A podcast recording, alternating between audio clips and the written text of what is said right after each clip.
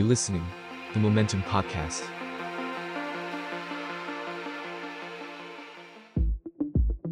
Beholder Podcast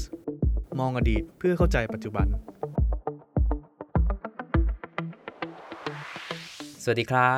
ครับกลับมาพบกับ Beholder Podcast อีกครั้งนึงนะครับวันนี้เราก็เข้าสู่เดือนตุลาแล้วใช่เดือนตุลาก็เป็นเดือนที่มีความเปลี่ยนแปลงสำคัญในการเมืองหลายครั้งหลายกรรมหลายวาระเนาะพอพูดถึงเรื่องการเมืองกับเดือนตุลาเนี่ยโอ้โหมันมีเหตุการณ์เกิดขึ้นเยอะจริงๆใช่ๆแล้วก็เอ่อปฏิเสธไม่ได้ว่าเหตุการณ์ที่ถูกพูดถึงบ่อยที่สุดแล้วก็จริงๆก็เป็นเหตุการณ์แรกๆในในประวัติศาสตร์การเมืองไทยที่เกิดขึ้นในเดือนตุลาก็คือสิบสี่ตุลาใช่ๆก็เกิดขึ้นมาห้าสิบปีละเกือบห้าสิบปีละปีนี้สี่สิบเก้าปีใช่เอ่อเป็นเหตุการณ์ที่เกิดความขัดแย้งจากเอ่อประชาชนจากมวลชนน่าจะถือว่าเป็นครั้งแรกในประวัติศาสตร์การเมืองไทยหลังเปลี่ยนแปลงการปกครองที่ที่เห็นชัดเจนก็ถือว่าคือคือเอ่อในระยะหลังเนี่ยคนจะพูดถึงสิบสี่ตุลาน้อยกว่าหกตุลาเนาะเพราะว่าสิบสี่ตุลาเนี่ยเขาในในแง่หนึ่งเนี่ยเขาบอกว่าเป็นชัยชนะของสถาบันพระมหากษัตริย์ในการที่จะยุติความขัดแย้งของในหลวงรัชกาลที่เก้าแต่หกตุลาเนี่ยก็คือเป็นเป็นด้านตรงข้ามเพราะว่ามีความเกี่ยวโยงกับสถาบันมีเรื่องของประวัติศาสตร์ที่ยังไม่จบแล้วก็มีเรื่องของของความตายที่ยังไม่ได้ชำระรับการชำระแต่นี่ในอีกแง่หนึ่งสิบสี่ตุลาก็เป็นความตายที่ยังไม่ได้รับการชำระเหมือนกันแล้วก็เอ่อถ้าเราสังเกตเนี่ยหลังๆเนี่ยการล้ำลึกก็จะค่อนข้างเงียบเหงาใช่ซึ่งก็ก็แปลกดีก็เป็นอะไรที่แปลกดีแต่ว่าในมุมมองของ Beholder ฮะเรายังคิดว่าเหตุการณ์สิบสี่ตุลาเนี่ยยังมีอีกหลายแง่มุมที่ยังไม่ได้รับการพูดถึงแล้วก็ถ้าเรามองย้อนกลับไปในเชิงประวัติศาสตร์อย่างที่คุณโก้ว่าก็คือมันเป็นความสำคัญมากๆในการอัพไรซิ่งของประชาชนแล้วสุดท้ายชนะด้วยนะใช่เออก็เป็นจุดสิ้นสุดของระบอบจอมพลใช้ใช้คำนี้แล้วกันจอมพลที่มาจากพลเรือนเนี่ยก็คือหลังจากเหตุการณ์สิบสี่ตุลาเนี่ยก็ไม่มีการสถาปนาจอมพลเออทหารคนไหนขึ้นมาเป็นจอมพลอีกเลยใช่แล้วก็เป็นการสิ้นสุดเผด็จการที่สืบทอดมาสืบทอดกันน่าจะเป็นยาวๆเอ้ยเราจะนับพลเอกประยุทธ์อยู่ด้วยมั้ยก็ก็อาจจะเป็นไม่ใช่ทางตรงอ่ะเนาะแต่แต่มันอาจจะเป็นในเชิงโรลโมเดลหรือหรืออะไรก็แล้วแต่ก็คือถ้าเรานับว่าคือมันมันนับได้สองแบบเนาะหนึ่งคือเรานับจากสองพันสี่ร้อยเก้าสิบครับจากการรัฐประหารของจอมพลผินคุณผินชุนทวันเนาะจนถึงหรือว่าจะนับจากจอมพลสฤษดิ์เนี่ยก็ขึ้นอยู่ว่าคุณจะบอกว่ามันสิบหกปีหรือมันยี่สิบหกปีแต่ว่าสุดท้ายเนี่ยมันคือการการที่สิ้นสุดแล้วก็ประชาชนได้อำนาจกลับมาในมือใช่ก็คืออ่ะถ้าย้อนไปเปลี่ยนแปลงการปกครองเอ่ออำนาจอยู่ในมือของคณะราษฎรอยู่พักนึงหลังจากนั้นเนี่ยมันก็เข้าสู่เอ่ออำนาจของอำมาตยาธิปไตยแล้วก็ทหารเนี่ยในช่วงสองพันสี่ร้อยเก้าสิบเอ่อดังนั้นเนี่ยสิบสี่ตุลาก็เป็นเอ่อ turning point อีกครั้งนึงของการเมืองไทยพูดอย่างนี้ละกันวันนี้เราย้อนกลับไปครับเหตุการณ์สิบสี่ตุลาเชื่อว่าหลายๆหลายๆคนเอ่อได้ยินบ่อยละมีคนพูดถึงเยอะละแต่มุมมองของเราในวันนี้คงไม่ได้เล่าตามไทม์ไลน์หรือเหตุการณ์ที่เห็นในหน้าหนังสือทั่วๆไปใช่ๆคือถ้าเรามองกลับไปมันจะมีความเป็นลาโชมอนคือแต่ละคนก็จะเล่าอะไรมุมมองตัวเองไม่เหมือนกันประวัติศาสตร์ออกมาอาจจะเหมือนกันแต่ว่าในมุมมองแต่ละคนเนี่ยมันยังมีเหตุการณ์อะไรหลายๆอย่างที่ซ่อนอยู่วันนี้เดี๋ยวเราจะมาเล่าให้ฟังกันว่า Beholder มองสิบสี่ตุลายังไงแล้วก็ที่สำคัญเลยก็คือคนที่มีบทบาทสำคัญเป็นคู่ขัดแย้งก็คือฝั่งจอมพลถนอมกิติขจรฝั่งสามทรราชมองเหตุการณ์สิบสี่ตุลาคืออย่างนี้เขาบอกว่าส่วนใหญ่ประวัติศาสตร์เนี่ยเขียนขึ้นจากผู้ชนะวันนี้เราก็เลยจะลองมาฟังจากผู้แพ้ดูบ้างว่าเขาเล่าเรื่องนี้ยังไงครับทีนี้เรารีแคปสั้นๆก่อนว่าสิบสี่ตุลาเกิดขึ้นได้ยังไงสำหรับคนที่อาจจะยังไม่ได้ตามแล้วอาจจะไปอ่านทีหลังนะครับก็สิบสี่ตุลาเกิดขึ้นเพราะว่าหนึ่งก็คือมันมีความที่คนไทยเนี่ยรู้สึกว่าไม่ไหวละกับระบอบเผด็จการจอมพลถนอมเนี่ยถ้าเราศึกษาประวัติศาสตร์จอมพลถนอมเปิดให้มีการเลือกตั้งเมื่อปีสองพันห้าร้อยสิบสองซึ่งคุณชวนหลีกภัยเนี่ยนะเป็นสสสมัยแรกเอ่อแต่ว่าสุดท้ายก็อยู่ได้แค่สองปีเพราะว่าตอนนั้นเนี่ยมันมีสสบางกลุ่มที่ไม่ได้สังกัดพรรคแล้วก็พยายามกดดันจอมพลถนอมจนทำให้จอมพลถนอมเนี่ยต้องรัฐประหารตัวเองในปีสองพันห้าร้อยสิบสี่ครับหลังจากนั้นอีกสองปีก็เกิดเอ่อประชาชนก็เริ่มรู้สึกว่าไม่พอใจกับเผด็จการก็เริ่มจากนักศึกษาก่อนตอนนั้นมันเป็นเวฟหลายๆประเทศเอ่อมันเริ่มมีการต่อต้านสงครามเวียดนามในสหรัฐมันมีเรื่องของนักศึกษาลูกฮือที่ฝรั่งเศสไทยก็มีเวฟนี้มาบ้างว่าเอ๊ะทำไมเราถึงยังดูใต้เผด็จการอยู่เอ่อมีเหตุการณ์สำคัญอีกอย่างหนึ่งก็คือมีเฮลิคอปเตอร์ตกที่บางเลนนครปฐมแล้วก็พบว่ามีซากสัตว์ป่าในนั้นจำนวนมากตอนนั้นก็มีการขุดคุยของสื่อมวลชนมีการพยายามที่จะประท้วงว่า เอ่อเหตุการณ์เนี้ยเอ่อส่งผลกระทบต่อจอมพลถนอมโดยตรงคือเกี่ยวข้องกับทหารเรื่องเอ่อค้าสัตว์ป่าใช่แล้วก็มีข่าวว่าพันเอกณรงค์กิตติขจรซึ่งเป็นลูกชายของจอมพลถนอมเนี่ยก็ไปล่าสัตว์ด้วยเอ่อสุดท้ายแล้วเนี่ยไอเหตุการณ์เนี้ยมันตามมาด้วยการที่นักศึกษารามคำแหงเก้าคนถูกลบชื่อออกจากการนักศึกษาจากการเขียนการ์ตูนล้อเหตุการณ์นี้นะครับแล้วก็มีการประท้วงกันในหมู่นักศึกษาสุดท้ายการประท้วงนั้นลามไปถึงการเรียกร้องรัฐธรรมนูญมีการออกมาเคลื่อนไหวเรียกร้องรัฐธรรมนูญที่ประตูน้ำแล้วก็ถูกจับไปสิบสามคนเขาบอกเขาเรียกว่าเป็นสิบสามกบฏซึ่งอันนี้ก็คือเป็นจุดสำคัญของเหตุการณ์สิบสี่ตุลาใช่อันนี้เกิดขึ้นในวันที่หกตุลาคมสองพันห้าร้อยสิบหกนะครับเป็นเหตุการณ์สำคัญนำมาสู่การชุมนุมเรียกร้องหนึ่งคือให้ปล่อยตัวของคนที่โดนจับทั้งหมดแล้วก็สองก็คือให้มีการร่างรัฐธรรมนูญใหม่มีการพวกสามทอร่าต้องออกไปอะไรประมาณนี้นะครับสุดท้ายแล้วเนี่ยรัฐบาลยอมทำตามข้อเสนอในเช้าวันที่สิบสี่ตุลาก็คือมีการสลายการชุมนุมแต่ว่าหลังจากนั้นเนี่ยกลับกลายเป็นว่ามีการที่ตำรวจเนี่ยมากั้นไม่ให้ผู้ชุมนุมกลับบ้านแล้วก็เกิดการจลาจลจนสุดท้ายเนี่ยสามทรราชก็คือจอมพลถนอมกิตติขจรจอมพลประภาสจารุเสถียรพันเอกณรงค์กิตติขจรต้องออกนอกประเทศแล้วก็มีการในหลวงรัชกาลที่เก้าทรงมีพระราชดำรัสเรื่องวันมหาวิปโยคแล้วก็ให้คุณสัญญาธรรมศักดิ์ออกมาเป็นนายกรัฐมนตรีอันนี้คือประวัติศาสตร์นี่คือรีแคปแบบแบบที่เรารู้เออซึ่งแน่นอนว่าสิบสี่ตุลาสิบหกมันมันก็ไปมีส่วนสำคัญกับหกตุลาสิบเก้าต่อมาเพราะมันมีเรื่องจอมพลถนอมเป็นตัวละครสำคัญอยู่เนาะแล้วก็เอ่อจุดสำคัญของเหตุการณ์นี้อย่างที่เรารู้ดีว่ามันยังมีปริศนาอยู่เช่นว่าจริงๆแล้วการชุมนุมเนี่ยมันยุติด้วยดีละทุกคนบอกว่าเขาเอ่อต้องไม่ใช่คำว่าสลายการชุมนุมด้วยเนาะมันคือการการแบบแยกย้ายกันโดยสันติข้อตกลงจบแต่สุดท้ายทำไมมันมันมีเหตุอะไรที่ทำให้นักศึกษาไม่ถึงบ้านกลับบ้านไม่ได้และเกิดการปะทะกันนี่แหละอันนี้คือส่วนสำคัญของเหตุการณ์อ่ะเราเริ่มปมนี้ก่อนเอ่อปีที่แล้วเนี่ยตอนที่ที่เดอะโมเมนตัมทำเรื่องหกตุลาเนี่ยแล้วเราก็มีโอกาสคุยกับคนเดือนตุลาเยอะมากเราก็พยายามถามว่าเอ๊ะในมุมมองเขาเนี่ยเขาเห็นอะไรบ้างในเช้าวันนั้นอ่ะเริ่มจากคุณสุธรรมแสงปทุมก่อนคุณสุธรรมเนี่ยเป็นเอ่อเป็นเลขาธิการศูนย์นิสิตเนาะตอนที่ตอนที่หกตุลาแล้วก็ตอนสิบสี่ตุลาเนี่ยก็เป็น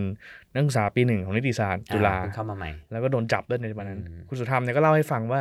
วันที่สิบสามถ้าเราถ้าเราเห็นภาพสิบสี่ตุลาแล้วเห็นคนเยอะๆที่อนุสาวรีย์ประชาธิปไตยเนี่ยอันนั้นคือภาพของวันที่สิบสามเนาะก็คือเป็นการชุมนุมครั้งใหญ่ที่สุดของประวัติศาสตร์ไทยแต่ว่ามันเป็นการชุมนุมที่มันไม่มีจุดจบอ่ะตอนสุดท้ายเนี่ยตอนตอนตอนประมาณหัวค่ำเนี่ยเขาย้ายไปที่ลานพระรูปทรงม้าเนาะซึ่งตอนนี้ก็เป็นลานพระราชวังดุสิตแล้วก็มีรั้วล้อมรอบหมดแล้วแต่ตอนนั้นก็ย้ายไปที่นั่นแล้วก็เขาก็รอฟังคำตอบว่าตัวแทนของของนักศึกษาที่ไปเจรจารัฐบาลเนี่ยมีคำตอบว่าอย่างไรเอ่อค่ำมืดแล้วก็ไม่ได้มีไม่ได้มีคำตอบจนแบบประมาณใกล้ๆแบบตีหนึ่งตีสองอะลุงแบบลุงเช้าใกล้ๆเขาเรียกอะไรเป็นช่วงเวลาแบบดึกมากๆก็ถึงจะมีคำตอบมาปรากฏว่ามีการทะเลาะกันอันนี้อันนี้อันนี้ทุกคนพูดตรงกันว่ามีการทะเลาะกันในในระหว่างผู้นำนักศึกษาใช่ฝั่งหนึ่งคือคุณเสกสรรประเสริฐกุลอีกฝั่งคือคุณธีรยุทธบุญมีอันนี้ก็คือเป็นผู้นำนักศึกษาคู่เนาะในตอนนั้นแล้วก็ทั้งสองคนนี้ก็ยอมรับว่ามีการทะเลาะกันครับถามว่าทะเลาะกันเรื่องอะไรหลายคนจะพูดไม่ตรงกันแต่ว่าจากปากคำของคุณสุธรรมเนี่ยบอกว่าคุณธีรยุทธบุญมีเนี่ยก็ไม่พอใจคุณเสกสรรที่ไม่ยอมสลายการชุมนุมทั้งที่รัฐบาลเนี่ยรับปากแล้วว่าจะมีรัฐธรรมนูญแน่ๆเนาะแล้วก็มีการกล่าวหากันว่าเสกสรรเนี่ยเป็นคอมมิวนิสต์โดยคุณธีรยุทธเออก็เลยสุดท้ายแล้วเนี่ยก็เลยเห็นไม่ตรงกันแต่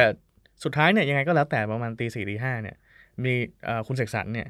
ขึ้นมาประกาศโทรโข่งแน่ว่าสลายการชุมนุมจบก่อนกลับบ้านกลับบ้านเออสุดท้ายแล้วเนี่ยก็เลยสิ่งที่คนยังไม่รู้อ่ะก็คือแล้วทำไมด้านถนนราชวิถีเนี่ยซึ่งมีคุณมนชัยพันคนชื่อซึ่งเป็นรองที่มีตำรวจกั้นไว้เนี่ยมันเกิดอะไรขึ้นเนาะเรื่องเล่าแรกจากคุณวสิทธิ์เดชกุญชรที่เป็นนายตำรวจวังบอกว่าเป็นฝีมือของจอมพลประภาสจารุเสถียรส่งตรงมาว่ากั้นนักศึกษาไม่ให้ออกไปถนนราชวิถีแล้วก็เรื่องเล่าที่เป็นทางการเนี่ยก็จะเป็นแนวนี้ว่าเออพวกสามทรราชเนี่ยอยากจะซัดนักศึกษาซึ่งมันก็ไม่ได้เมคเซนส์เลยนะเพราะว่ารัฐบาลก็ยอมให้สลายแล้วเออแต่ว่านั่นแหละก็ยังไม่เห็นว่าว่ามีประโยชน์อะไรจากการทำสิ่งนี้ใช่ใช่ใช่แล้วก็เรื่องที่เรื่องที่ทางราชสำนักได้ยินเนี่ยก็อาจจะเป็นเรื่องแบบคุณวสิทธิ์ซึ่งก็ไม่แน่ใจนะเพราะคุณคุณวสิทธิ์เนี่ยใกล้ชิดกับวังแต่ว่าเออมันมีมันมีเรื่องเล่าที่เข้าไปถึงวังเนี่ยว่าคุณเสกสรรเนี่ยไม่ได้สลายการชุมนุมแต่สั่งให้นักศึกษาบุกเข้ามาในวังสวนจิต เออซึ่งอันนี้ก็ไม่รู้เป็นยังไงแต่ว่าถ้าดูในหนังสืองานศพของคุณณรงค์เดชนันทโพธิเดชเนี่ยซึ่งเสียชีวิตในปีสองแปดทหารเสือราชินีทหารเสือราชินีคนแรกเนี่ยก็บอกว่ามันมีเรื่องอย่างนี้จริงว่าสมเด็จพระราชินีเนี่ยในรัชกาลที่เก้าเนี่ยกลัวว่าจะมีนักศึกษาบุกเข้ามาในวังแล้วก็คุณณรงค์เดชเนี่ยเข้าไปเข้าไปป้องกันวังไว้เออแล้วก็แล้วก็เจอกันในวันที่สิบสี่ตุลาก็คือสมเด็จพระราชินีกับคุณณรงค์เดชเจอกันในวันนั้นแล้วคุณณรงค์เดชไปช่วยปกป้องวังฉะนั้นเนี่ยนาร์ทีฟเนี่ยมีอยู่จริงว่ามีความมีความพยายามไม่รู้มีมีคำบอกเล่าว่ามีความพยายามบอกเล่าแล้วก็คนในวังเนี่ยเชื่ออย่างนั้นจริงๆอ่าว่านักศึกษาน่าจะบุกเข้าไปเออแต่ว่าถ้าดูในเชิงประวัติศาสตร์ไม่มีแน่มีคนบุกใครจะกล้าบุกเข้ามาในวังเนาะถูกป่ะที่มีน้ำล้อมรอบมีกำแพงสูงและมีทหารยืนอยู่ทุกจุดใช่แต่เราเราเห็นรูปจริงๆแหละว่ามีมีการตีประชาชนที่หน้าวังสนชิตแล้วก็เอ่อนักศึกษาประชาชนเนี่ยก็ปีนเข้าไปในข้ามน้ำไปแล้วก็บางส่วนเข้าไปในวังได้ก็คือในหลวงเราก็รอเก้าเนี่ยก็เปิดประตูลับให้นักศึกษาเข้าไปอันนี้อันนี้ก็เป็นจุดสำคัญที่ที่ถูกพูดถึงบ่อยว่าว่ามีการช่วยนักศึกษาใช่ใช่อีกเหตุการณ์สำคัญก็คืออันนี้น่าสนใจใครสั่งคุณมนชัยไม่ให้ปล่อยนักศึกษากลับบ้านตอนหลังเนี่ยถ้าเรามาดูคำบอกเล่าของของผู้ใหญ่หลายๆคนที่ผมเคยคุยกันนะแล้วก็จากเนี่ยเขาไปนั่งย้อนอ่านประคำของคุณณรงค์กิติขจรเนี่ยซึ่งซึ่งออกมาเมื่อประมาณปีสองพันห้าร้อยสี่สิบหกเนี่ยประมาณเกือบๆยี่สิบปีที่แล้วเนี่ยก็ชัดเจนว่าตัวละครทั้งหมดถูกเปิดเผยไปหมดเรคคอร์ดไว้อย่างงี้นะฮะหนึ่งคือพลเอกกฤษศิวราอือผบทบครับสองคือพลตำรวจเอกประจวบสุนทรางกูลคนที่เป็นรองอธิบดีกรมตำรวจซึ่งมีอำนาจสั่งคุณมนชัยพันคนชื่นโดยตรงอือสามคือพลอากาศเอกทวีจุลทรัพย์คนที่เป็นผู้บัญชาการทหารสูงสุดครับสี่คือพลตำรวจเอกประเสริฐรุจิรวงศ์คนนี้ก็เป็นหนึ่งในคณะปฏิวัติของจอมพลถนอมแล้วก็สุดท้ายคือพลโทวิทูลยศสวัสดิ์คนนี้เนี่ยมีบทบาทมากๆคนนี้คือคนที่โอ้โหถ้าเราถ้าเรารีไลฟ์ประวัติศาสตร์ไทยช่วงสองพันห้าร้อย สองพันห้าร้อยเอ่อห้าสิบ ถ้าเรารีไลฟ์ประวัติศาสตร์ไทยตั้งแต่สองพันห้าร้อยถึงสองพันห้าร้อยสามสิบก็จะรู้ว่าคุณวิทูลมีบทบาทมากๆในประวัติศาสตร์ไทยแต่เอ่อเป็นตัวละครที่ห้ามเอ่ยถึงเดี๋ยวเราจะมาเล่ากันว่าทำไมทำไมทำไมคุณวิทูลยศสวัสดิ์ถึงมีบทบาทสำคัญขนาดนั้นเนาะแต่ว่าเนี่ยแหละก็เป็นเป็นเป็นห้าคนที่เขาบอกว่าคุณณรงค์เนี่ยใช้คำว่าเป็นคณะปฏิวัติจอมพลถนอมอ่ะก็ต้องบอกก่อนว่าคุณณรงค์เนี่ยหนึ่งหนึ่งคืออยู่ในเหตุการณ์นั้นโดยตรงอยู่ในเหตุการณ์โดยตรงเป็นลูกจอมพลถนอมเพราะฉะนั้นเนี่ยเรื่องเนี้ยมันก็จะเหมือนที่เราบอกละมันจะเป็นอีกมุมหนึ่งละใช่ใช่เออจากจากผู้แพ้แหละใช่ว่าวันนั้นเกิดอะไรขึ้นใช่เออคุณณรงค์เนี่ยใช้คำว่าคนกลุ่มนี้เนี่ยคิดว่าควรจะใช้โอกาสที่มีคนจำนวนมากออกมาแล้วเนี่ยไม่ควรจะปล่อยให้มันจบเขาเรียกว่าใช้คำว่าจุดติดแล้วมันก็มปสบอกเลยออกมาแล้วจบไม่ง่ายได้ไงในมีมวลชนออกมาแล้วต้องให้จบก็เลยมีการสั่งคุณมนชัยว่าทำยังไงก็ได้ให้เกิดเหตุวุ่นวายขึ้นก็เลยกลายเป็นที่มาว่าทำไมที่น่าสนจิตเนี่ยถึงมีการกั้นไม่ให้มวลชนเดินออกไปก็คือตั้งใจให้เกิดการปะทะใช่ใช่แล้วก็เรื่องเล่าจากพันเอกณรงค์เนี่ยก็ยังบอกอีกว่าเหตุการณ์สิบสี่ตุลาหลังจากนั้นเนี่ยคือหลังจากนั้นเนี่ยถ้าเรารีแคปกันเนี่ยก็คือหลังจากมันมีการจราจรที่สวนจิตแล้วเนี่ยทุกคนแตกแตกฮือกันหมดแล้วเนี่ยมันก็มีเหตุการณ์ที่เกิดขึ้นอีกที่ถนนราชดำเนินบริเวณถนนราชดำเนินกลางท้องสนามหลวงเนาะคุณณรงค์เนี่ยก็บอกว่าตรงนั้นเนี่ยเป็นเหมือนกับเป็นวอลลุ่มเลยของห้าคนนี้ใช้คำว่าตรงตรงสำนักงานส่งเสริมการลงทุนซึ่งอยู่บริเวณแยกคอกวัวเนี่ยก็เป็นวอลลุ่มของห้าคนนี้ที่พยายามจัดการแล้วก็มีสตอรี่แบบว่าชายชุดดำที่คอยยิงที่คอยดำอีกแล้วที่คอยยิงนักศึกษาจากบริเวณตึกรอบๆถนนราชดำเนินคือก็ต้องบอกว่าราชดำเนินในยุคนั้นเนี่ยมันก็มีตึกสูงถือว่าสูงนะในยุคนั้นที่มีตึกแบบสองข้างทางตลอดถนนนะมันไม่ได้มีเยอะแล้วราชดำเนินเนี่ยมันเป็นภูมิทัศน์แบบนั้นก็คือเหมาะแก่การซุ่มยิงอ่ะใช้คำนี้แล้วกันใช่ใช่ทีนี้มันก็เกิดความสับสนว่าเออมันมีมันมีมันมีมันมีการซุ่มยิงประชาชนจากจากบริเวณราชดำเนินใช้คำว่ามือที่สามมือที่สามใช่แล้วก็คือคุณณรงค์ก็จะก็จะปฏิเสธเนาะว่าไม่ใช่ไม่ใช่ฝีมือทหารแต่เป็นฝีมือมือที่สามเข้ามาแล้วก็ทหารในเวลานั้นเนี่ยก็ได้ได้คำสั่งอีกอย่างหนึ่งว่ามีพวกคอมมิวนิสต์เข้ามาก่อการมีพวกคอคทเข้ามาก่อการก็เลยต้องยิงสู้นั่นจึงเป็นเหตุว่าทำไมถึงเกิดการปะทะกันขึ้นที่ราชดำเนินอ๋ออ่ะคือกำลังจะอธิบายว่าจริงๆแล้วเอ่อทหารไม่ได้ยิงนักศึกษาแต่ทหารน่ะยิงคอมมิวนิสต์สู้ซึ่งคอมมิวนิสต์น่ะแ พยายามอาศัยจังหวะเนี้ยในการซุ่มยิงประมาณนั้นถูกไหมครับเออนักศึกษาก็เลยได้ลูกหลงใช่ก็เลยมีการเอาอาวุธหนักเข้าไปมีรถถังเข้ามามีแก๊สซ้ำตามีมีภาพทหารถือระเบิดใช่ไหมที่เราเห็นเป็นบ่อยๆหรือมีแบบปืนกลยิงรัวๆแล้วก็มีภาพของคุณประพัฒน์ปัญญาชาติรักใช่ไหมที่ที่การยาวที่ยืนอยู่ตรงตรงสะพานมัคควานมัคควานนะฮะที่ที่ที่ยืนแล้วก็โดนยิงก็เป็นภาพประวัติศาสตร์ก็นั่นแหละฮะก็ก็เลยเป็นเหตุว่าทำไมถึงมีอาวุธหนักเข้ามาเพราะว่าทหารเนี่ยได้รับคำสั่งอย่างนี้ว่ามีคอมมิวนิสต์เข้ามาแล้วต้องยิงต่อสู้นี่คือจากปากคำของคุณณรงค์อีกภาพที่เราเห็นคือภาพเฮลิคอปเตอร์มีเฮลิคอปเตอร์เข้ามาในพื้นที่ถนนลาดดำเนินเนาะแล้วก็ถ้าเป็น narrative หลายๆหลายๆเรื่องเนี่ยก็จะบอกว่ามีการยิงออกมาด้วยอันเนี้ยคุณณรงค์ยืนยันว่าเขาอยู่บนเฮลิคอปเตอร์ลำนั้นคือขึ้นไปแล้วก็พยายามจะสังเกตการว่าเกิดอะไรขึ้นบ้างเออแต่เขายืนยันว่าไม่ได้ยิงนะฮะคือเขาไปเข้าขึ้นไปดูว่าเออสถานการณ์โดยรอบเป็นยังไงแล้วเขาก็บอกว่าเออถ้ามันมีการยิงจริงเนี่ยก็คงจะมีคนตายเยอะกว่านี้มากคือตัวเลขเป็นทางการเนี่ยคนตายจากสิบสี่รายเจ็ดสิบเจ็ดคนเขาบอกว่าเขาไม่ได้ยิงแล้วก็เป็นการเข้าไปดูสถานการณ์เฉยๆนะฮะนอกจากนี้เนี่ยคุณคุณคุณณรงค์เนี่ยยังยืนยันว่าวันนั้นเนี่ยทหารที่เข้ามาที่บอกว่าเป็นชายชุดดำเนี่ยส่วนใหญ่เป็นทหารพรานจากอำเภอน้ำพองจังหวัดขอนแก่นนะฮะคนที่เอามาก็คือคุณวิทูลยศสวัสดิ์ก็คือเอาไปทหารพวกเนี้ยขึ้นไปอยู่บนดาดฟ้าของกรมสรรพากรที่แยกข้าววัวเหมือนกันแล้วก็มีการเผาทำลายเอกสารสำคัญหลายอย่างเผาตึกเออเพื่อที่จะอาศัยจังหวะเนี้ยเห็นมีเหตุการณ์ชุลมุนเนี่ยเผาตึกไอ้ที่เป็นตึกที่ตรวจสอบคอร์รัปชันแล้วเขาใช้ชื่อว่าสำนักงานกตป.ก็อยู่ที่ราชดำเนินเหมือนกันซึ่งคุณณรงค์กิจเคยตอนเป็นคนเป็นคนเป็นคนคุมอ่าก็ใช้โอกาสนี้ในการที่จะเผาเอกสารครับเอออันนี้ก็เป็นเรื่องเล่าของคุณณรงค์นะฟังฟังขึ้นไหมไม่รู้แต่ว่าก็น่าสนใจเนาะเอ่อทีนี้ถามว่าวิทูลยศสวัสดิ์เป็นใครครับอันนี้เราจะเริ่มเข้าเรื่องไอ้ทฤษฎีสมคบคิดทั้งหมดละคุณวิทูลยศสวัสดิ์เนี่ยมีชื่อประมาณต้นๆยุคสองพันห้าร้อยครับตอนนั้นเนี่ยเริ่มมีการทำสงครามเวียดนามแล้วก็มีการทำสงครามลับในลาวก็คือมีการส่งทหารไทยเนี่ยเข้าไปช่วยเอ่อเวียดนามแล้วก็ช่วยลาวในการที่จะสู้กับคอมมิวนิสต์เนาะแล้วก็ทีนี้เนี่ย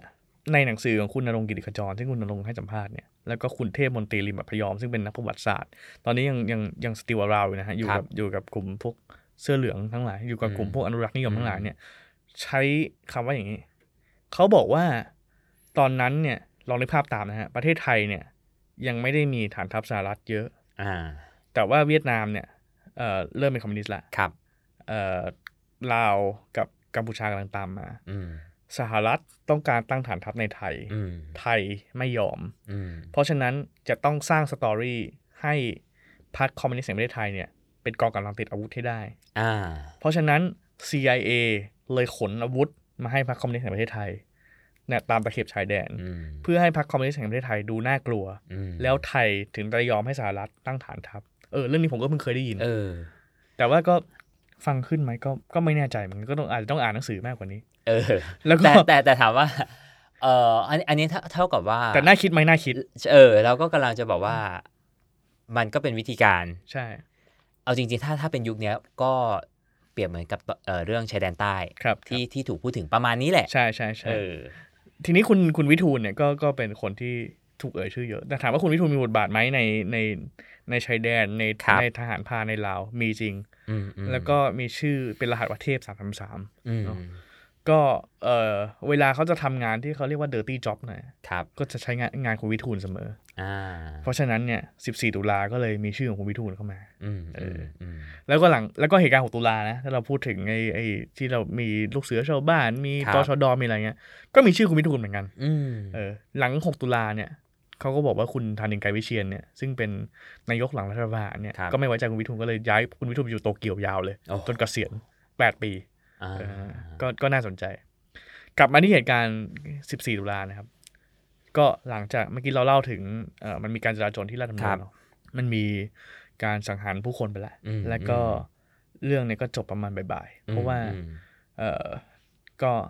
จราจรแล้วแหละแล้วก็ทหารเริ่มออกมาในพื้นที่เยอะขึ้นซึ่งถ้าโดยสเต็ปเนี่ยเย็นเนี่ยควรจะเป็นการรัฐประหารประกาศคณะปฏิวัติฉบับที่หนึ่งก็คือการเปลี่ยนขั้วอำนาจใหม่ใช่ใช่แต่ว่าณวันนั้นไม่ได้เกิดขึ้นไม่ได้เกิดขึ้นสิ่งที่เกิดขึ้นในช่วงเวลาทุ่มหนึ่งก่อนก็คือ ในหลวงมีพระราชดำรัสสดเนาะแล้วก็สมเด็จย่าใช่ไหมฮะต่อกันบอกว่าเป็นวันมหาวิปโยคแล้วก็ขอร้องให้ให้จอมพลแล้วก็คุณณรงค์เนี่ยออกนอกประเทศเนาะ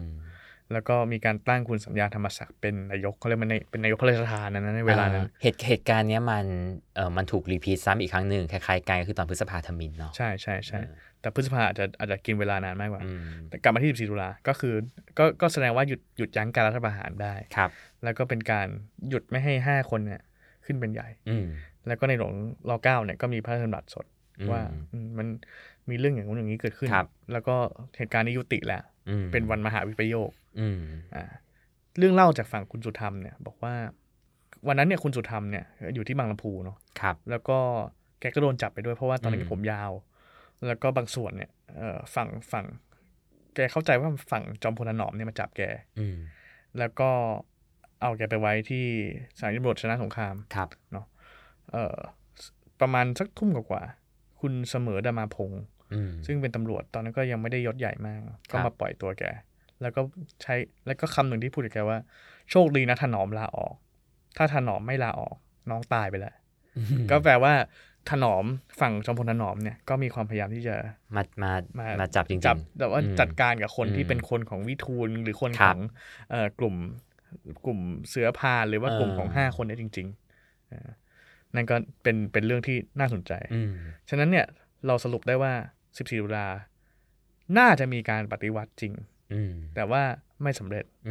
เอ่อแล้วก็เรื่องที่ยังไม่ได้เล่าก็คือเอ้ยเรื่องที่เรายังไม่รู้เรื่องที่เรายังหาคำตอบไม่ได้ก็คือแล้วราชสำนักรู้อะไรบ้างในวันนั้นเอออันนี้ก็เป็นน่าจะเป็นเรื่องที่คือเป็นความลับอาจจะอีกยาวนานเนาะเพราะว่าคนที่เกี่ยวข้องหลายๆคนก็เสียเสียชีวิตหมดแล้วนะฮะแต่ว่านั่นแหละฮะสุดท้ายแล้วเนี่ยมีความพยายามในการสอบหาความจริงเนาะว่าหลังหลังจากสิบสี่ตุลาเนี่ยเกิดอะไรขึ้นเพราะว่ารัฐบาลต่อมาทุกครั้งมีมีความพยายามสอบหาความจริงหมดเวลานะที่เคยรุนแรงมันมันก็เป็นเป็นเค้าเรียกอะไรล่ะเป็นเรื่องที่รัฐบาลใหม่ใช่แต่ต้องก็เป็นภาระของรัฐบาลใหม่ในการทำก็ต้องทำทำสำเร็จหรือเปล่าไม่รู้แหละแต่ต้องทำก่อนแต่ไม่เคยทำสำเร็จเลยนะจริงๆอ่ะแปดพฤศจิกายนสองพันสิบหกคุณสัญญาธรรมศักดิ์จัดให้มีการค้นหาความจริงและสอบสวนการใช้ความรุนแรงในเหตุการณ์สิบสี่ตุลาเนาะคนที่ทำคือกระทรวงกลาโหมครับจะรอดไหมเนี่ยน่าสนใจมาก ก็แล้วสุดท้ายเนี่ยก็ออกเป็นคำแถลงการของนายกเนาะก็คือสอบสวนคุณถนอมกิติขจรคุณประภาสเจริญเสถียรแล้วก็พันเอกณรงค์เนาะแล้วก็ลงวันที่แปดพฤศจิกายนเนี่ยก็คือวันนั้นเลยเร็วมากเลยนะสอบสวนเร็วเลยเร็วไม่ไม่เขาเขาถือว่าลงนามในคำสั่งตั้งคณะกรรมการอ่าโอเคเออแล้วก็เชื่อว่าจะสามารถเอาผิดกับสามคนได้แต่ก็ค่อยๆทำอย่างเชื่องช้าค่อยๆมีๆไม่เคยรู้ว่าผู้สั่งการผู้บงการคือใครแล้วก็อาวุธเนี่ยใครออกมาใครเป็นคนจัดการไอ้เรื่องชายชุดดำบนตึกนั้นตึกนี้ที่บอกว่ามีจริงไม่มีจริงเนี่ยไม่มีใครรู้ก็คือเป็นการเป็นคำสั่งให้ให้ค้นหาความจริงแต่ไม่เคยมีการสรุปถูกไม่เคยมีการสรุปปรากฏว่าผ่านไปอีกอาทิตย์เดียวมีการออกพระราชบัญญัตินิรโทษกรรมนักเรียนนิสิตนักศึกษาประชาชนซึ่งกระทำความผิดในการเดินขบวนสิบสามตุลา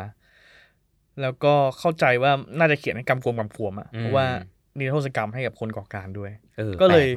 ก็เลยไม่ได้มีการเอาผิดใครเลยเนาะยกเข่งยกเข่ง ใช่แล้วก็จอมพลถนอมจอมพลประภาสพันเอกณรงค์เนี่ยก็ไม่เคยได้รับก็คือถ้าถ้าเรื่องเรื่องแบบ official จริงๆว่าสามคนนี้ทำเนี่ยสามคนนี้ก็ไม่เคยได้รับโทษอะไรส่วนกลุ่มคนอื่นๆคุณกฤษศิวราห้าคนที่เราบอกเนี่ยก็ไม่ได้ไม่ได้มีเรื่องที่สาวไปถึงก็ยังเป็นตัวละครก็ไม่ได้มีเขาเรียกอะไรไม่ได้โดนเรื่องกบฏด้วยซ้ำเพราะว่าถ้าปกติการรัฐประหารที่ไม่สำเร็จเนี่ยก็ต้องเป็นกบฏถูกไหมครับแล้วก็คุณกฤษศิวราก็ขึ้นเป็นเป็นผบ.ทบ.ก็เป็นผบ.ผบ.ทบ.เนาะแล้วก็ก็เลยไม่ไม่ได้มีก็แสดงว่ามีการเคลียร์กันแหละว่าเออโอเคไม่เอาผิดแล้วก็คุณกฤษก็จะไม่ทำอะไรคุณสัญญาธรรมศักดิ์หรือรัฐบาลอะไรงั้นเนาะก็เมื่อไม่มีการดำเนินคดีก็เลยกลายเป็นทำทำให้ให้คุณถนอมพุทธประภาสในนรกเนี่ยทยอยกลับเข้าประเทศไทยได้โดยที่ไม่ได้มีคดีอะไรคุณถนอมก็เลยกลับมาบวชพระแล้วก็เป็นเหตุการณ์หกตุลาแล้วก็คุณถนอมก็หลังจากหกตุลาคุณถนอมก็ใช้ชีวิตในประเทศไทยโดยปกติเนาะใช่แล้วก็มีอายุยืนมากเอ่อช่วงเราเด็กๆเนี่ยคุณถนอมยังมีบทบาทคืออ่ะอย่างเช่นบางทีนักข่าวก็ไปสัมภาษณ์เกี่ยวกับเหตุการณ์เหตุบ้านการเมืองก็เหมือนเหมือนอยู่นี้แหละเออคืออ๋อเดี๋ยวนี้อาจจะเดี๋ยวนี้เราอาจจะลืมเพราะทหารมาเป็นนายกนานถ้าช่วงที่ทหารไม่ได้เป็นนายกอ่ะเออนักข่าวก็ชอบไปสัมภาษณ์ทหารอยู่ดีแหละว่ามีความเห็นยังไงอะไรเงี้ยเออจอมพลถนอมก็เป็นหนึ่งในบุคคลที่นักข่าวแวะเวียนไปหาแล้วก็ บรรดานายทหารเองระดับผู้บัญชาการปีใหม่เออวันสงกรานต์อะไรเงี้ยวันเกิดอะไรเงี้ยก็ก็ยังถือเป็นผู้ที่ได้รับความเคารพนับถืออยู่จนเสียชีวิตในปีสี่สิบเจ็ดครับก็คือไม่นานนี้เองไม่นานนี้นานแล้วหลายยี่สิบปีแล้วก็เอ่อจอมพลถนอมเนี่ยก็อยู่จนจนเสียชีวิตในประเทศไทยจนอายุอายุมากๆแต่ว่าแต่ว่าสิ่งที่แกไม่ได้คืนอย่างนึงแกไอ้ทรัพย์แกโดนยึดทรัพย์เนาะหลังสิบสี่ตุลาแล้วก็ไม่ได้ไม่ได้คืนอันนี้ก็เป็นสิ่งที่กระท้วงอยู่บ่อยๆเนาะแล้วก็จอมพลพาสก็กลับมาเสียชีวิตในไทยครับลูกหลานจอมพลพาสหลายๆคนก็ก็ยังเติบใหญ่ทุกวันนี้ลูกหลานจอมพลหนอมก็หลายคนก็มีบทบาทในรัฐบาลนี้กันอะไรเงี้ยมีส่วนใหญ่ก็เสียชีวิตปกติดียกเว้นพลเอกกฤษศิวลาที่กินข้าวเหนียวมะม่วงแล้วก็แล้วก็หัวใจวายที่เสียชีวิตกระทันหันใช่แล้วแต่ว่าสุดท้ายเนี่ยสาเหตุความรุนแรงของสิบสี่ตุลาคืออะไรมันมันจนถึงวันเนี้ยมันก็ไม่ได้รับไม่ได้รับการสะสางความจริงมันมีทฤษฎีแวดล้อมหลายเรื่องหนึ่งก็คือเนี่ยมีทางการก็คือมันเกิดเหตุจลาจลแล้วก็ไม่ได้บอกว่าจลาจลเพราะอะไรเนาะสองคือมีคนบอกว่ามีคอมมิวนิสต์เข้ามาแทรกแซงกระบวนการการศึกษาแล้วก็มีอิทธิพลนำจนทำให้เกิดเหตุรุนแรงเขาคอมมิวนิสต์อยากจะจัดการแล้วก็สามมีการบอกว่าใช้เหตุการณ์จลาจลเนี่ยเพื่อเผาทำลายเอกสารหลายๆอย่างในอาคารกตป.อาคารคณะกรรมการตรวจและติดตามผลการปฏิบัติราชการซึ่งคุณนรงค์กิติขจรเป็นคนดูแลเนาะเออก็มีมีหลายเรื่องแล้วก็สี่ก็คือการการซัดกันเองของทหารการพยายามที่จะล้มกันเองเพราะว่ามีใครคนหนึ่งอยู่นานเกินไปซึ่งอันเนี้ยมันมันมันน่าสนใจแล้วก็มีความเป็นไปได้สูงสุดเนาะแล้วก็คนยุคนั้นก็จะพูดกันเรื่องนี้เยอะที่สุดแต่ว่าแต่ว่านั่นแหละเราไม่รู้ว่าสิ่งที่เรายังยังคลี่ปมไม่ได้ก็คือว่าทำไมการรัฐประหารถึงไม่สำเร็จซึ่งก็ยังเป็นปมอยู่ทุกวันนี้ทั้งหมดนี้นะฮะเป็นบทเรียนว่าหนึ่งมันมีเรื่องที่อยู่ข้างหลังเสมอเวลาที่เราเห็นทหารเขารักกันดีเออคนเอกฤทธิ์เนี่ยเป็นคนที่จอมพลถนอมเลี้ยงดูมาเป็นมือขวาคนหนึ่งมันมีอะไรอยู่ข้างหลังเสมอเนาะสองก็คือประเทศไทยเนี่ยนะถ้ามันมีการชุมนุมเมื่อไหร่นะแล้วมันมีคนออกมามากๆนะมันมันมีมันมีความเป็นไปได้เสมอที่จะเกิดอะไรที่ไม่ปกติใช่เออชายชุดดำมือที่สามอะไรเรื่องเหล่านี้ทุกครั้งมีทุกครั้งระเบิด เอ็ม เจ็ดสิบเก้า คนนู้นคนนี้อะไรเงี้ยมีทุกครั้งใช่เนาะแล้วก็สามประชาชนที่ออกไปไม่ว่าจะยังไงสุดท้ายคุณจะไม่ได้อะไรเลยอืมคุณตายฟรีเสมอแต่ต้องออกไปก็ต้องออกมันก็มันก็ทนไม่ไหวหรอกแต่ว่ามันมีความเสี่ยงกับตายฟรีเสมอใช่นี่คือสิ่งที่ประเทศนี้ให้กับเราอืมก็ก็นับจากเหตุการณ์สิบสี่ตุลาเอ่อส่งผลมาต่อหลายๆการชุมนุมจนถึงเมื่อการชุมนุมไม่นานมาเนี้ยก่อนที่จะเกิดโควิดอะไรเงี้ยมันก็เห็นชัดว่าเอ่อมันยังเป็นวงจรแบบนี้อยู่ใช่ใช่เนาะมันมันมีคนที่พร้อมจะฉวยโอกาสกับไอการเรียกร้องเหล่านี้อยู่เสมอแล้วก็มันก็มีคนที่พร้อมจะดีลใช่เคลียร์กันได้เสมอใช่ใช่ในขณะที่ประชาชนเรียกร้องอยู่นั้นผู้ยิ่งใหญ่เบื้องหลังอาจจะตกลงกันได้แล้วก็มีวันวันที่คุณชัชชาติชนะเลือกตั้งยี่สิบสองพฤษภาสองห้าหกห้าเลยแกก็พูดอยู่คำหนึ่งซึ่งผมก็เออรู้สึกรู้สึกว่าน่าจะเข้ากับเรื่องนี้ได้ดีคือแกบอกว่าการชนะเลือกตั้งในวันที่ยี่สิบสองพฤษภามันยิ่งใหญ่ไหมเพราะว่ามันเป็นวันที่แกโดนรัฐประหารนะแล้วก็โดนถูกคุมหัวโดนปิดปากปิดตาอะไรเงี้ยแล้วก็จับไปแกบอกว่ายี่สิบสองพฤษภาเป็นวันที่แกรำลึกตลอดว่าเมื่อไรก็ตามที่คนขัดแย้งกันทะเลาะกันหนักๆเนี่ยจะมีคนกลุ่มหนึ่งที่ได้ประโยชน์กับเรื่องนี้เสมอแล้วเนี่ยผมก็คิดว่าสิบสี่ตุลาเนี่ยมันก็คือเรื่องเดียวกันเรื่องคล้ายๆกันว่าพยายามจะหาประโยชน์จากการที่ประชาชนแตกแยกเสมอใช่แล้วก็แล้วเรื่องเล่าพวกนี้มันได้ผลเลยนะมันได้ผลตลอดเวลาแล้วมันก็เนี่ยมันต้องใช้เวลาสิบ ยี่สิบ สามสิบ สี่สิบปีในกว่าจะขี้คายกับเรื่องออกมาโอ้โหยากมากคือสุดท้ายก็จริงๆอะครับประวัติศาสตร์เขียนโดยผู้ชนะสุดท้ายเรื่องหลายๆเรื่องในประวัติศาสตร์ก็ต้องมีฮีโร่ต้องมีตัวร้ายโดยที่จริงๆแล้วแน่นอนว่ามันมีอะไรมากกว่านั้นมันมีมิติอีกมากมายที่เราไม่อาจล่วงรู้บางเรื่องโชคดีอาจจะมีการบันทึกไว้มีหลักฐานมีบุคคลยืนยันแต่บางเรื่องเมื่อมันผ่านมาอย่างเช่นสิบสี่ตุลาเนี่ยอย่างที่บอกคนที่อยู่ในเหตุการณ์ในระดับที่เขาเรียกว่าอยู่ในระดับที่ที่เข้าไปรู้เบื้องหลังจริงเนี่ยทุกวันนี้แทบไม่เหลือละ เราก็หวังว่าวันหนึ่งเรื่องนี้มันอาจจะถูกบันทึกอยู่ที่ใดที่หนึ่งเหมือนกันเนาะเพื่อเพื่อเป็นประวัติศาสตร์เป็นการเรียนรู้ให้กับเราได้อีกครั้งก็นี่แหละครับสิบสี่ตุลาอีกมุมมองหนึ่งก็ Beholder เราก็เลือกมุมที่ไม่มีใครเห็นไม่มีใครมองเท่าไหร่มาหยิบยกให้พูดกันครับโอเคครับส่วนตอนหน้าจะเป็นเรื่องอะไรนะครับก็ติดตามกันได้ใน Beholder Podcast อีกครั้งนึงนะครับสำหรับวันนี้สวัสดีครับสวัสดีครับ You listening the Momentum Podcast